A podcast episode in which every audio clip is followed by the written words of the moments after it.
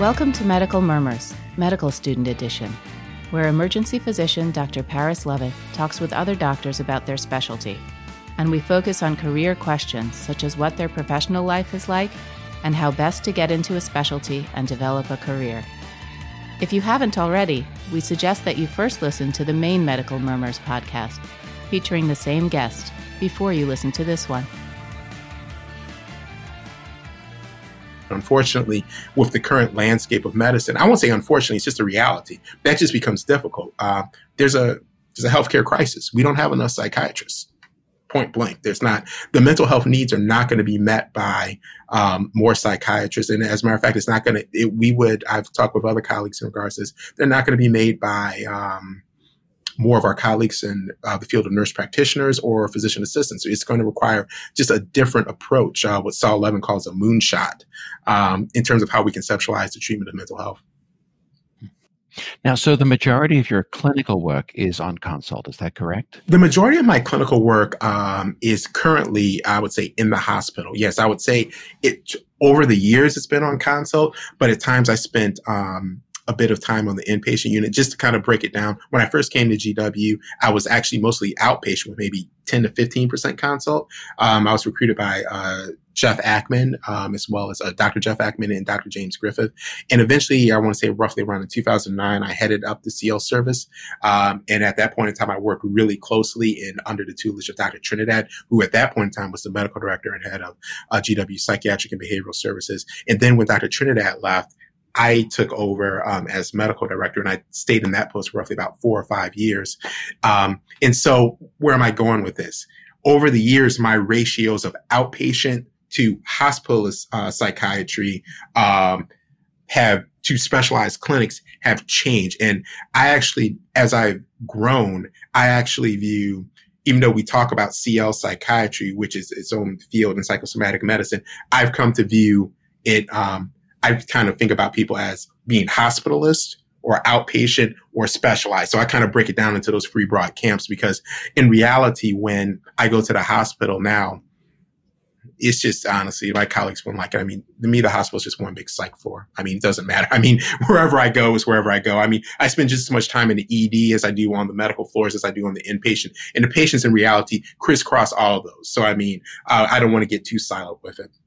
And for the, the listeners who are not uh, physicians, or providers, or uh, in healthcare themselves, let's explain what what consult liaison is. Sure, absolutely. All right, uh, consult liaison psychiatry um, is a field um, in which the psychiatrist is trained in terms of treating those uh, who have comorbidities, frequently in regards to medical illnesses such as cancer, hypertension, uh, things of that nature. The consult psychiatrist is a psychiatrist who is called by other teams to answer specific questions. All right. So if your patient, the class, some classic questions are, uh, does the patient have capacity to consent to this procedure? Another question is, uh, the patient has an altered mental status. Uh, what is the cause? This is a consult for delirium. Other questions are the patient's mood has gotten low. We are concerned about whether or not this patient is suffering from what is the cause of their low mood, whether it is a primary depression, a secondary depression, so to speak. Uh, this is where the CL psychiatrist comes in and evaluates the patient, uh, makes um, recommendations for the team, and will continue to follow the patient. Now, the lost art is one of liaison, um, where is um, that has to deal with uh, the role of the CL psychiatrist in educating the team as well as the patient, as well as for lack of a better word, making system level interventions in terms of how, for instance, you have a patient who has an interpersonal style that is very challenging or difficult.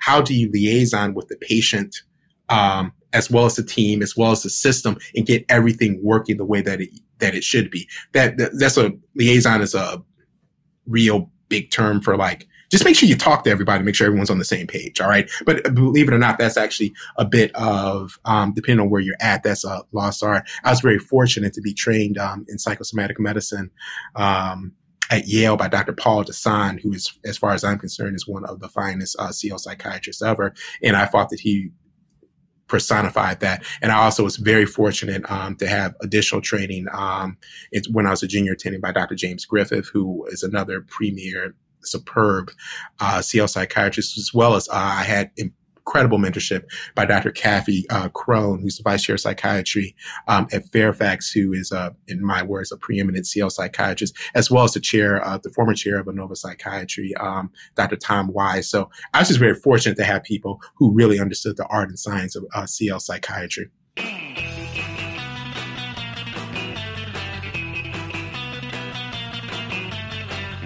Medical Murmurs, Medical Student Edition. I think in any field of medicine, you're going to have to have something of this. But what I refer to it as, and I uh, borrowed it or use it, uh, my colleague Dean Haywood used it all the time, and I've since just adopted it myself. Spirit of curiosity. You have to you have to be curious about people. You have to be curious. You have to ask yourself questions. So that's how to get back to your point in terms of not missing things. All right. You you have a tendency not to miss things when you're curious about things and you don't take them at face value. The other thing that I find helpful is that um, that spirit of curiosity lends it also is that you don't wall yourself off. You don't think the negative about every situation. Like here, I'll give you a classic example. Um, a lot of times you'll have a recurrently readmitted patient that comes to the ED, um, and people will toss out a term um, that I actually don't like that people use too much unless they know how to use it, which is malingering. Uh, I don't like the use of the term because it stops people from thinking. They stop being curious about what's going on. Okay, the patient is maybe maybe malingering, but why is that the case? What else? What are the next steps? What are the questions? Uh, what? How is the system interacting with the person? So I think that if you keep a spirit of curiosity, as well as you start to really start to look at things in regards to human nature, um, you tend not to you tend to notice things that other people won't. And then the other thing is honestly just to not make it profound or anything um, is practice. Um, and it's time not practice but um, as i tell the medical students um, your teachers are patients. So um, yes i spend a lot of time doing cl psychiatry. So you know i'm roughly going to see some depending on the day of the service i could easily see anywhere between five to eight new patients sometimes a day, sometimes only two, and then you follow them. But I also um, had at one point in time, and I still do, a very big, robust outpatient practice. So I've seen, so I've had patients that I work with for 10 years. So I've actually seen the evolution and development in every single one of those patients has taught me something. So after a while, if you listen and you it just starts to stack up. So you just, you have all these life lessons that people have shared with you, uh, as well as the textbook and the scholarship knowledge. And then you start to, you just naturally start to pick up things. I want to say, um, I don't know if it was Blink or something of that nature, where they said it's um, roughly 10 years of work in your field before you start to develop like really, really, really nuanced say I want to say it's like ten thousand hours, something of that nature. There's some truth to that. There's some truth to that. If you uh, also look at uh, other things that people have looked at in terms of like physician development and stuff like that. You are listening to Medical Murmurs, Medical Student Edition. If you enjoy this podcast, don't forget to review us on iTunes and other forums. You can also visit medicalmurmurs.com and sign up to hear about new episodes.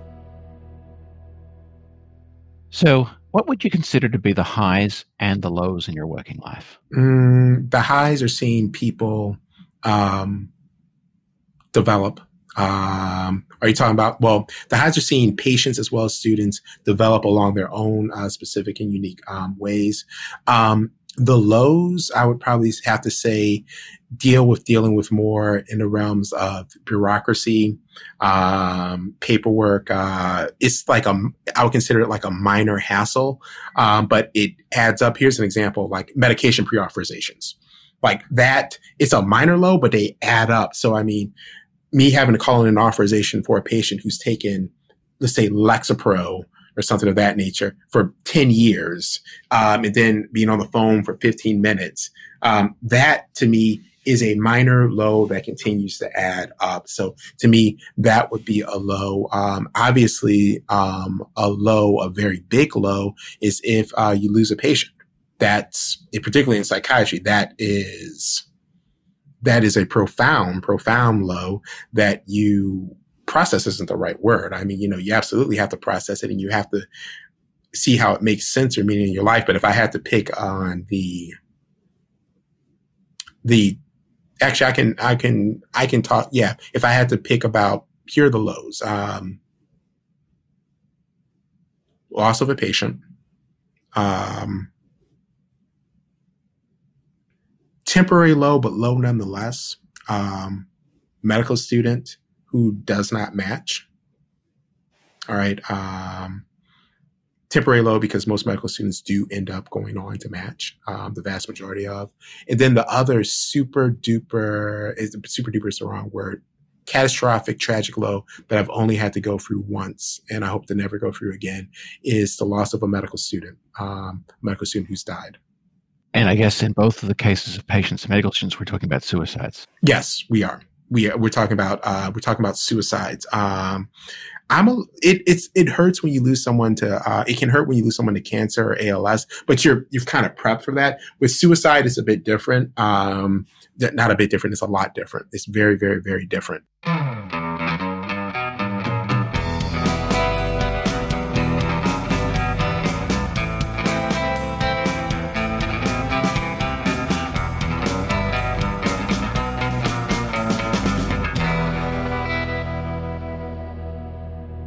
Looking back, what do you think have been the greatest changes to your specialty during your time in medicine? And where do you see it going? The greatest changes to um, my specialty. Um, you touched on it earlier, I think has been because there have been different, if you will, revolutions, if you will. At one point in time, we were more psychodynamic, psychoanalytic base. Then, um, if you will, we moved to a more psychopharmacological base. Um, we're still kind of in that, but the promise of psychopharmacology is limited. Uh, we were hoping that genetics, precision medicine, and things of that nature um, is would have been the answer. That also has been limited. I think probably the biggest recent change, um, if I had to put, is more movement towards um, integrated care and population health. Psychiatrists treating, um, if you will, populations in collaboration with uh, other clinicians, primary care, uh, nursing practitioners, social work. If you look at all the big systems, that's where things are moving because you just have no choice. So I personally think that the way psychiatrists are trained right now to practice everything at some point in time, I want to say Jeff Akman, it's going to turn into CL because in order to meet the mental health burdens, you're going to have to learn how to practice in that way. There's always going to be a place for individual outpatient clinicians and practitioners. But to me, that's the biggest move is towards population health and integrated care if I had to pick one in more metric driven stuff. What kind of person does well or badly in psychiatry, and particularly, you know, who's suited to it, who might find themselves disappointed, who should think about doing psychiatry, and who should think, I don't know that I'm suited. Um, high level of emotional um, intelligence, awareness, pristine boundaries, um, and the ability to recognize, contain, or transform pain, your own or someone else's. That's very succinct. Uh, I've spent a lot of time thinking about it. Uh, I was also an associate program director.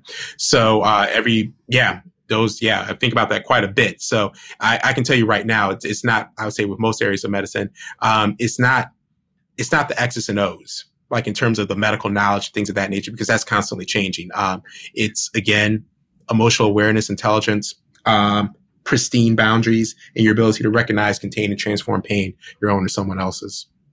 How does someone know whether they have those characteristics? Um, honest and sincere reflection, and like anything else, it's going to be a leap of faith. But to just kind of uh, put it um, in perspective, um, can you actually listen to someone without intervening and um, to, an, uh, to an extent um, understand their pain without necessarily feeling it and work in a collaborative spirit with them to transform it. But to me, the biggest thing is can you listen without yourself decompensating um, or feeling the need to immediately fix? If you cannot, because the cornerstone is not the talking, it's, it's you touch on the Paris, it's the ability to listen with nuances. This is where the emotional awareness comes from. So, I mean, you're and also if you do not to make it really simple um, if you have an issue working with people uh, that are going through that have suicide then psychiatry isn't for you. Like seriously you got to honestly ask yourself that question because that's kind of what you're going to be doing a whole whole lot. And if you are not able to be in that affective space then you're going to for years like decades you're going to have some challenges. What's the best way to get into psychiatry? If you're an MS2, you're thinking it might be for you, what should you do? Okay. uh, to maximize your chances of matching? Sure. Um, what I would do is um, I would shadow um, a psychiatrist as soon as you possibly can. That could be um, pretty difficult to do outpatient because uh, most of the time you can't do that. But I would shadow someone on the inpatient floor um, and see really what that's about. I would absolutely attend um, the APA meetings. I would go to the psych interest groups, um, and I would also speak to the residents. So I would start there. Um, what I would not say that you have to do compared to other fields is I do not necessarily think you have to get involved in research or things of that nature early on. Um, after you have exposed yourself to the field and uh, others, um, then I would really focus on my every rotation. Um, particularly your psychiatric rotation, but every rotation in terms of whether or not you know you are invested in hearing patient stories and blending them with neuroscience okay? Um, then hopefully with that if you've kept your connections and your networks maybe you've already started some type of research or scholarship maybe you haven't or whatnot um, then by the time you're in your fourth year, uh, clearly do one or two advanced um, internships um, in psychiatry. You can do a ways. they're not mandatory in any way, shape, or form. But I would say what people look for in psychiatry is your awareness of the field, you showing a longitudinal interest, um, and your awareness of yourself. That's probably if you really want to know how much work have you done on yourself that like how, how have you asked yourself really really hard questions? Psychiatrists get really interested as far as i'm concerned on the level and work of introspection that you've done. So when you are so for instance if you haven't done that work it's going to come across in the interview. So compared to other fields like the interview is paramount in any time you're trying to match but in psychiatry it's everything. So um, if you have not done that work we're going to pick it up very quickly. So lots of introspection in terms of why you're going into the field, uh, which requires nothing more than your own labor as well as talking with others, showing a longitudinal interest in investigation, and then actually showing a sincere commitment, particularly in your fourth year, to working on mastering your craft. And I think obviously with all the other types of things ticked off, um, you have a very good chance of matching into psychiatry if you do what you need to do. Now, once you're a resident in psychiatry, and that's going to be your field, what do you think is the best way to develop a career in order to achieve success and satisfaction? All right. Um, short answer find something you love um, and master it and devote yourself to it in regards to scholarship. All right. Um, if you're going down an academic route. And even if you're not, find something or some particular aspect of psychiatry that you love that you know you'll do the commercial for. It. They don't got to pay you. You're like, yeah, dude, I am all CBT. Like Marsha Linehan, I love you, which I do because of DBT, dialectical behavioral therapy. Um, you know, you find something that you love and then you keep doing it. Um, that's going to prevent you from getting burnt out.